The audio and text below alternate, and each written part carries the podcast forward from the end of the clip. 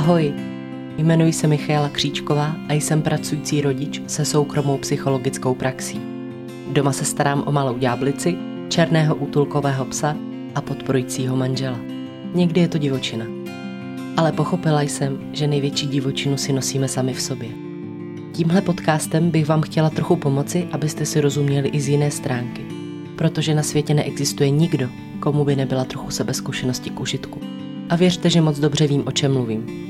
Na vlastní kůži. Tak se pohodlně usaďte a ponořte se do sebe. Vítejte u Everybody Talks.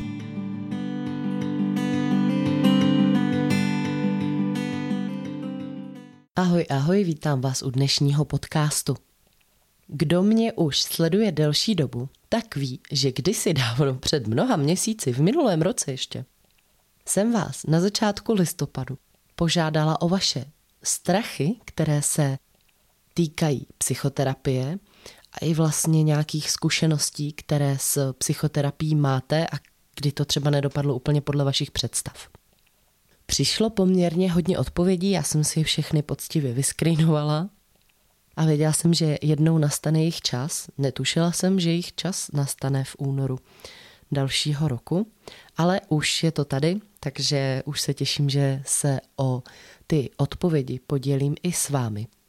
Dokonce mi přišla i jedna hlasová zpráva, což bylo vlastně hrozně milý slyšet i hlas někoho z vás. V rámci vlastně toho podcastového působení mi to přišlo hodně milý. No a pokud mě ještě nesledujete na Instagramu, tak vám možná tahle výzva utekla, takže teď vidíte, že se tam dějou i věci za vašima zádama. Díky kterým se třeba neúčastníte rozhodování o tématech a tak dále. Takže vám doporučuji, abyste sledovali i ten Instagram. A pojďme tedy na to. Jako jedna z takových nejhlasitějších a poměrně hojně rozšířených odpovědí byl strach, že moje problémy nejsou dost závažné, že si třeba ten terapeut bude myslet, že jsem hloupá, neschopná, hysterická, že si moc stěžuju, fňukám a celkově tedy obtíže vlastně se rozhodnou, jestli to, co se mi děje, je už na terapii, a říkám to už, anebo jestli to jsou úplně normální, běžný obtíže. Já bych k tomuhle bodu chtěla říct, že pokud přijdete do terapie, kde by vám někdo řekl, že jste hysterická a tu terapii jste vyhledala úplně zbytečně, tak eh, já bych se podívala jinam. A rozhodně by to neznamenalo nic o tom, že ten člověk by měl pravdu, protože to, jestli daná problematika je pro vás závažná nebo ne, nerozhoduje ten psychoterapeut, rozhodujete o tom vy. To pro vás je důležité si říct, jestli tímto způsobem chcete fungovat, nebo jestli vy sami se potřebujete na něco podívat z jiného úhlu pohledu. Přáli byste si dělat něco trošku jinak. A jak už říkám i v začátku tohohle podcastu, tak eh, sebezkušenost nikomu neuškodí. Už jenom to, že se můžu na své fungování podívat z trošku jiného úhlu pohledu, dostat eh, jiné zrcadlo, to je opravdu k nezaplacení. Takže pokud vám někdo řekne, že jste hysterická, není chyba na vaší straně, ale na jeho a hledejte si jiného terapeuta a nenechte se odradit. Nikdo neurčuje o tom, jestli jste dost zralí na terapii.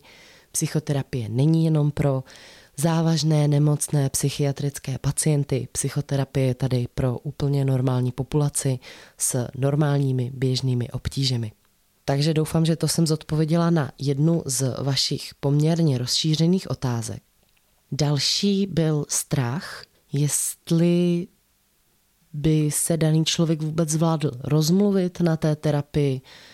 Často vlastně lidi psali, že jsou spíše introvertní, že nezdílí svoje problémy ani s nejbližšími přáteli, pokud vůbec nějaké mají. A byla pro ně těžko představitelná situace toho psychoterapeutického setkání ve dvou lidech, kde teda já si mám sednout a povídat tomu člověku, kterého vůbec neznám, o tom, co mě v životě trápí a co potřebuju vlastně řešit trošku jinak. Mně tohle přijde jako naprosto relevantní strach a součást vlastně psychoterapie je mimo jiné budování bezpečného terapeutického vztahu. Což znamená jinými slovy, že taky musím poznat toho druhého člověka, taky si musím zjistit, jestli vlastně je to terapeut pro mě vhodný, jestli je to člověk, který je mi sympatický, se kterým vlastně chci vůbec eh, otevírat nějaká témata. Je fajn, když terapeut, po kterém se poohlížíte, má třeba na internetu fotku, protože i to je důležitá součást toho vybíracího procesu. A vůbec se nemusíte bát, že by třeba ta psychoterapie nefungovala, pokud vy tam hned si nesednete a hned to nezačnete ze sebe sypat. Ale zkrátka je důležité k terapii přistupovat jako k nějakému procesu, který se zpočátku třeba i chvilku buduje. A není to zkrátka jako u nějakých předobjednaných konzultací nebo nějakých výcviků, webinářů, kde víte, kolik času dohromady dostáváte, víte, kolik času si dopředu kupujete. U terapie je to trochu odlišné v tom, že vám nikdo dopředu nemůže říct, kolik bude potřeba času. My sice máme nějaké zkušenosti, ale je to opravdu velmi odlišné. Spousta klientů přichází na začátku s tendencemi vlastně zvládnout to co nejrychleji. Někdy se i nutí do otevírání těch věcí a vlastně pak jako postupně získávají tu informaci a hlavně oni sami v sobě ji získávají, že touto cestou vlastně eh, pravděpodobně nedostanou to, co by potřebovali. Já bych z tohohle neměla strach a nebála bych se tomu terapeutovi říct, že mi to setkání není třeba příjemné, že pro mě je cizí myšlenka toho, že si takhle s někým budu povídat. A zase, pokud vám řekne, Ježíši Kriste, co tady děláte, tak jako snad jste chtěla jít na terapii, tak pracujte, tak to není terapeut pro vás a pravděpodobně ani pro jiný lidi. Takže tohodle odsouzení bych se nebála. Pro vás může být samozřejmě nepříjemná ta situace, že tam přijdete. Například několik těch sezení vlastně pro vás bude tom krátkodobém pohledu vám může připadat jako, že se tam nic dramatického nestalo, což znamená, přišel jsem, zaplatil jsem, ale neodnesem si žádný wow efekt. V tom dlouhodobém uh, hledisku, což psychoterapie je, nějaká delší trošku cesta, vlastně můžu vidět opravdu ten terapeutický proces a budování toho bezpečného prostoru, ve kterém můžu já sama otevírat témata, kterých jsem se obávala, která mi nešla za normálních podmínek otevřít. A zkrátka v dlouhodobém horizontu se to dá vnímat jako čas, který prostě patřil k tomu terapeutickému procesu a musel tak být, aby ten terapeutický proces mohl být otevřený a bezpečný právě pro vás jako pro klienta. Strach, že vaše témata, která si potřebujete do terapie přinést, jsou příliš intimní. A jestli jsem to pochopila správně, tak bylo míněno to vlastně v tom slova smyslu, jestli je to vůbec vhodné něco takového řešit před terapeutem. I tady se potvrzuje myšlenka toho, že věci mají svůj čas a v bezpečném prostoru se dají otevírat jiné věci, než eh, když přijdu k někomu nově do kanceláře. Nedůvěřuju jemu, nemám zkušenost s procesem a vlastně si sám nejsem jistý, co můžu úplně čekat. Z mojí zkušenosti se nedá říct, že by byly témata, která jsou příliš intimní. Poměrně otevřeně se s klienty bavíme o jejich sexuálním životě, o masturbaci, erekci, o chutích, myšlenkách, sexuálních představách, jiných představách. A i když samozřejmě v běžné konverzaci byste si asi podobná témata hovoru nevybírali se svými přáteli, tak terapie je něco, co by naopak mělo vlastně vytvořit tak bezpečný prostor, aby jste někde mohli sdílet svoje nejintimnější strachy bez obavy z toho, že budete odsouzeni nebo odmítnuti. Občas se setkávám ještě s takovým strachem klientů, že vlastně na mě dávají ty svoje emoce, ty svoje strachy. A vlastně se mě někdy na začátku až trošku vyděšeně ptají, jestli vlastně mi to jako můžu udělat, jestli, jestli mi tam můžou ty věci nechat a mají strach, abych je unesla. Dobrý terapeut má dobře nastavený systém práce sám ze sebou. A pokud by se nám stalo, že si nějaké téma odneseme sebou, nebo budeme mít pocit, že se nás příliš dotklo, tak eh, máme taky mechanismy na to, jak se o tento pocit a tuto emoci postarat. Takže i v tomhle bych vám chtěla dát určité uklidnění.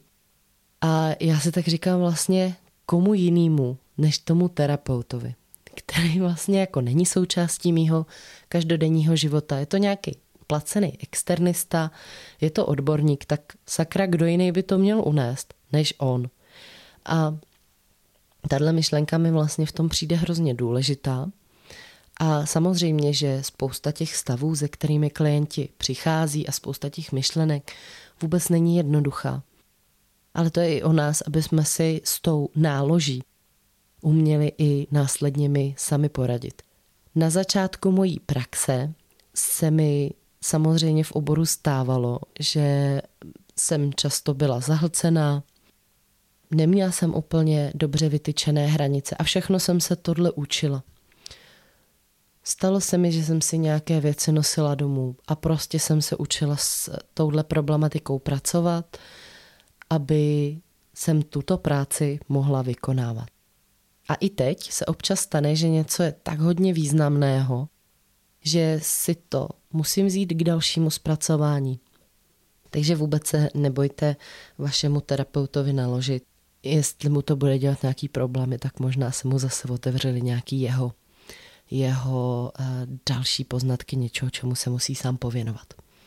Další strach se týkal myšlenky, že vlastně ten proces je velmi dlouhý, že může dojít k zaškatulkování si a vlastně bude to ztráta času, peněz, slepá ulička, nedojde k porozumění, tak dále a tak dále.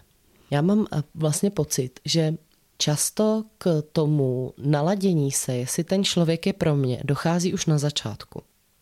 Což znamená, že během prvního až třech sezení já si většinou můžu být jistá, jestli ten člověk mi sedí. Výběr terapeuta by neměl být cílený jenom na to, že díky bohu na mě někdo má místo, ale měl by být cílený i na to, jestli ta osoba je mi zase sympatická, nějak názorově například blízká, jestli na mě působí důvěryhodně, jestli je mi v její přítomnosti příjemně, fajn, bezpečně, zkrátka, jestli to tam cítím. A ve chvíli, kdy mi není někde příjemně, neudělá to na mě první dojem například hned na začátku, nebo se mi tam zkrátka nějaké věci nelíbí, tak já bych se vůbec nebála vlastně na tyto pocity reagovat a případně se koukat dál někde, kde už budu mít ten pocit například jiný. Protože jenom to, že má někdo určité vzdělání a vaší kamarádce vyhovoval, nemusí znamenat, že bude vyhovovat i vám. Takže v tomhle bych dala hlavně na svoje vlastní pocity, jak mě je v té situaci s druhou osobou. Já jsem teď měla po, po nějaké době vlastně velmi zábavné první setkání a to jsem si říkala, že jestli, jestli eh, vlastně tohle vydržíme spolu, tak by to mohl být hezký začátek, hezký spolupráce kdy to začalo tím, že klientka vlastně nečekaně vlivem nějakých událostí přijela pozdě na setkání. Já jsem pak eh, vlivem jiných událostí dostala tak obrovský zá, eh, záchvat kašle, že jsem musela opustit tu terapeutickou místnost. A kašlala jsem tam jak tuberák, abych zjistila, že jsem se nakonec dusila eh, vlasem v krku a pak to ještě skončilo vlastně přehazováním dalšího setkání a nějakou debatou nad eh, platbou, která se neodečetla, když měla. Tak jsem si říkala, že vlastně tolik koncentrovaných selhání při jednom jediném setkání eh, mi přišlo velmi zábavné. Takže někdy se, někdy se to tak stane.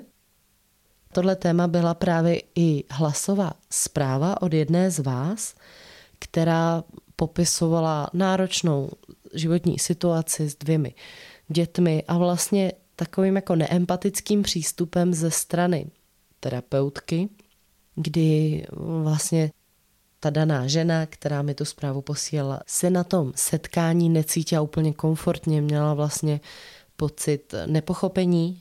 To je tam taky vlastně někdy hrozně důležitá informace. Když mám pocit, že mě ten druhý nechápe, když uh, mi například v něčem, co je pro mě důležité, odsekne, když mě ten druhý nechápe, což přesně znamená, když vlastně já mluvím o tom, že je mi v nějaké situaci špatně a že nevím, co v ní mám dělat. A vlastně ten terapeut mě podpoří jako v tom, že ta situace je fakt strašně blbá a že se v ní vlastně nedá, vůbec nic dělat, tak uh, asi můžu dobře usoudit, že u toho člověka je vysoká pravděpodobnost, že mi nebude dobře. Můžu tomu dát jedno další dvě setkání a vlastně trošku si to ošahat, zjistit teda, jestli opravdu ta moje první emoce byla pravdivá v tomto ale zase pokud dojde k tomu, že já vlastně necítím pochopení, necítím, že ten člověk by tam byl pro mě, necítím, že by tam ten člověk byl pro mě, vlastně naopak mě možná uvádí ještě do větší hloubky a náročnosti v tom uh, mém daném životním období, tak uh, pravděpodobně tam uh, ta, asi ta jiskra nepřes, nepřeskočila a umím si představit, že možná jinde by vám bylo lépe. Nemám na to peníze a bojím se, že mě někdo bude soudit. Tak o tom souzení už jsme si říkali, že vlastně není důvod, proč by vás odborník měl soudit a pokud vám řekne, že váš problém není dostatečný nebo že jste neschopná, že si neumíte věci vyřídit a tak dále a tak dále, není chyba na vaší straně, je chyba na straně toho druhého člověka. Co se týče té finanční náročnosti, souhlasím s vámi, že docházení na terapii není vždycky pro všechny úplně finančně možné. Díky bohu, tady jsou ale různé programy. Například eh, teď VZP celý tento rok má program vlastně psychosociální podpory, kdy na 10 terapií přispívá na každou 500 korun. Což znamená, že v celkové pak výši dostanete zpátky 5000 korun nebo tady je taky možnost spolupráce s klinickým psychologem, kde vlastně pokud ten psycholog spolupracuje s mojí pojišťovnou, tak se ta práce vlastně vykazuje tam a já za ty sezení nic neplatím. Tam bývá obtíž sehnat často tu terapeutickou pomoc, bývají tam další čekací doby. Celkově eh, se ke mně teď hodně dostávají informace, že sehnat terapeuta je obtížné, takže je potřeba zkrátka zjistit možnosti, varianty, možná klidně zatlačit na pojišťovnu, zkusit jí požádat o nějaký výpis, nějaký seznam terapeutů, který s nimi touto formou spolupracují. Jsou tady různé krizové linky, které fungují zdarma. A jsou tady i například programy jako sociální klinika, která nabízí psychoterapii za velmi nízký poplatek, je dělaná terapeuty, kteří poskytují svoje služby zadarmo a je omezená, myslím si, že 10 nebo 14 setkání. Já si teď vůbec už nejsem jistá, jak to tam je, ale pokud by vás tohle zajímalo, ocitli byste se v nějaké situaci, kterou byste potřebovali rychle řešit, tak mám zkušenost, že ta sociální klinika v tomhle docela umí i rychle re- reagovat. Takže určitě bych se na tyhle možnosti podívala a nebála bych se do nich případně jít. Co tomu řekne okolí, nebo kdyby došlo na rozvod, aby vlastně to proti mně nemohl například někdo použít. Informace, které se řeknou na terapii, jsou důvěrné. Má to sice výjimku, že kdyby například eh, jsme byli vyzváni soudem a bylo by důležité podat nějaké vysvětlení, tak i v těchto případech samozřejmě nezabíháme úplně do detailů, které nejsou nutné. Takže v tomto ohledu tam ta důvěrnost je pořád zachovávána. Co se týče případného zneužití u například soudu, právě kdyby docházelo k rozvodu, tak nějakému napadnutí, jako eh, si prostě tady labilní, protože docházíš k terapeutovi, tak to je samozřejmě u úhlu pohledu. Informace o tom, že jste labilní proti vám, můžou lidé využít vždycky, když nebudou chtít hrát fair.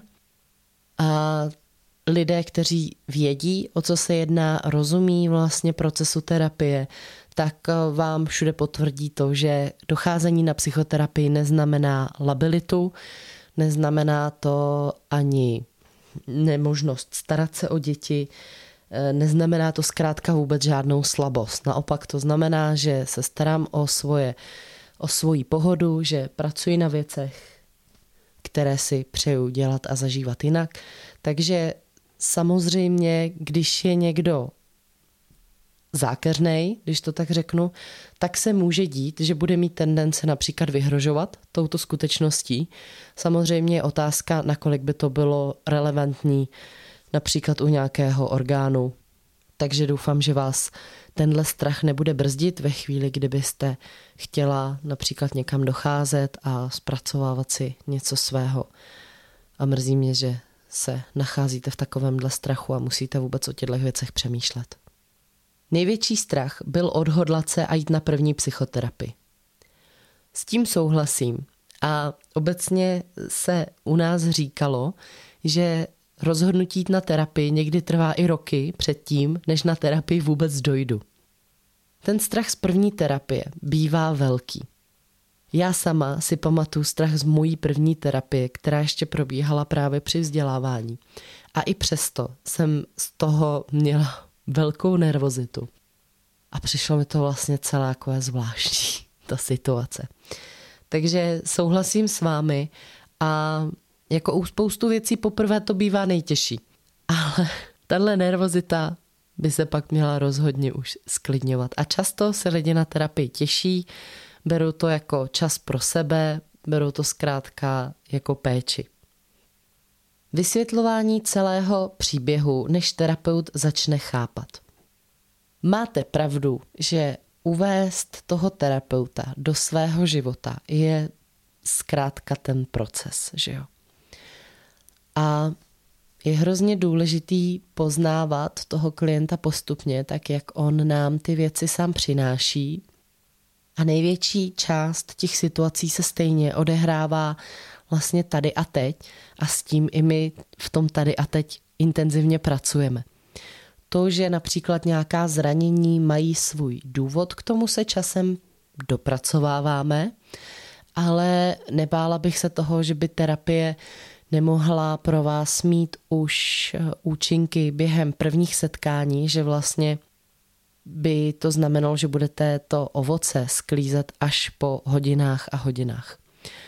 Často klienti hodnotí už i první setkání jako úlevné, už jenom v tom uh, úhlu pohledu, že došlo k vypovídání, že vlastně pustili něco, co se sebou drželi. Někdy i vlastně dostanou velké uklidnění ve chvíli, kdy zjistí, že to, co se jim děje, není nic nenormálního, že to je něco, s čím se dá pracovat a například k tomu dostanou nějaké informace.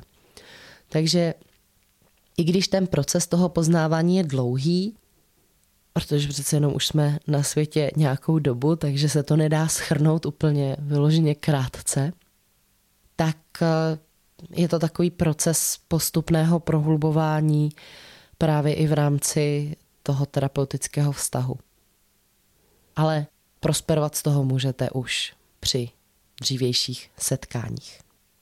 A pak tady mám ještě nakonec vlastně jednu taky zkušenost s jednak více terapiemi a jednak dlouhodobější terapií, kterou bych vám tady ráda přečetla. K terapii. Když jsem začínala, bála jsem se toho, co si o mě bude psychoterapeutka myslet. A taky to, že to k ničemu nebude. Že mi nikdo přece nemůže pomoct. Pak, když se to trochu rozjelo, jsem měla nejvíc strach, že to bude zase hrozně náročné a bude to bolet. Fakt jsem musela každou terapii ten strach překonat. Byla jsem pak vždycky tak vyčerpaná, že jsem zbytek dne nedokázala nic dělat. To se nějak uzavřelo. Pak jsem měla dlouhou pauzu a když jsem se dostala k jiné psychoterapeutce o pár let později, tak už jsem tyto strachy neměla, protože jsem na to byla připravená.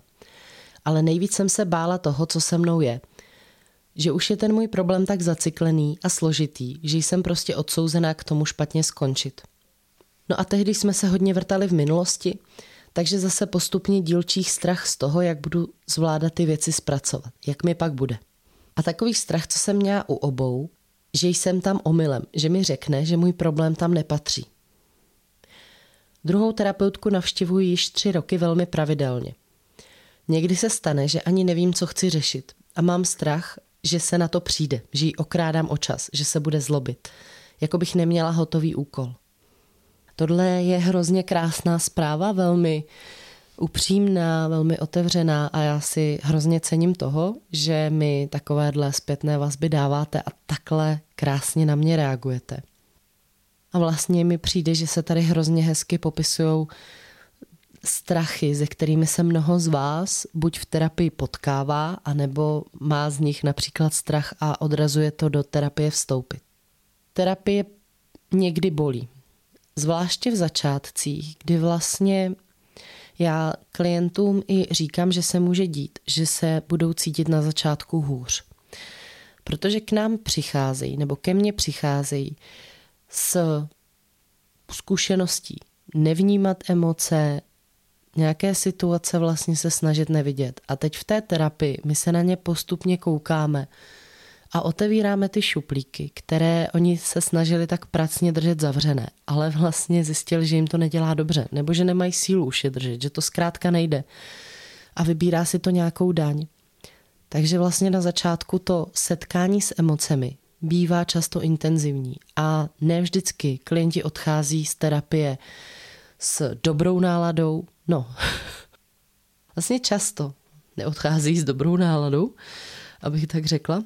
Vím, že jedna klientka mi tak eh, jako polovtipem řekla, dneska mám fakt dobrou náladu, zajímalo by mě, čím ji zase skazíte. Takže málo kdy klienti odchází z terapie tak, eh, jak přišli. Právě protože tam hodně věcí otevíráme, na hodně věcí se koukáme. A ten proces je bolestivý. A je hrozně důležité si i uvědomit, že ta práce, co děláte v psychoterapii, je práce a je vyčerpávající a je bolestivá. A že je nutné se vlastně o sebe v tomto postarat, že je nutné přijmout to, že tenhle proces, kterým procházím, je těžký, že si zasloužím podporu, že si možná musím někdy říct o podporu, že se musím třeba rozmazlit, když cítím, že to potřebuju, že si zkrátka zasloužím péči, protože to, co se mi děje, není úplně snadný. Co se týče zacyklenosti a složitosti problému, tak to je úplně běžný. Že vlastně v určité životní fázi se dostaneme najednou do takového kruhu, ze kterého vlastně nevíme kudy ven a máme toho třeba hodně načteno, hodně jsme toho slyšeli, máme už i nějaké zkušenosti a zkrátka vlastně nemůžeme najít, kudy vystrčit tu hlavu právě z toho kruhu a začít tu cestu trochu jinak. A právě terapeut, který v tomhle přichází s novými myšlenkami, novými zpětnými vazbami, jinak nastavuje to zrcadlo, je v tomhle úhlu pohledu vlastně velmi bezpečným člověkem. Ze zkušenosti vlastně mám pocit, že téměř na všem se dá pracovat. A říkám téměř, protože už jsem se naučila, absolutistických slovech není úplně pravdivé, nebo může se tam stát, že narazím. No a chvíle, kdy přijdeme na terapii a vlastně přijdeme tam s myšlenkou, že nevíme, co budeme řešit a jak tady ta moje posluchačka psala, jako strach, že vlastně byste nás okrádali o čas. Já mám takovou radost, když vlastně klient dorazí a nemá co řešit. Nám to otevírá úplně jiný spektrum. Zase jako práce s emocema, práce s tím daným člověkem. A e, abych vás uklidnila, tak e, můj terapeutický výcvik vypadal tak, že nás nahnali teda do té jedné místnosti, tam, nám, tam jsme jako měli tu svoji první zkušenost se skupinou. A náš skupinový vedoucí nám řekl, čas je váš, založil si ruce a mlčel. Takže i takto se dá s klienty pracovat.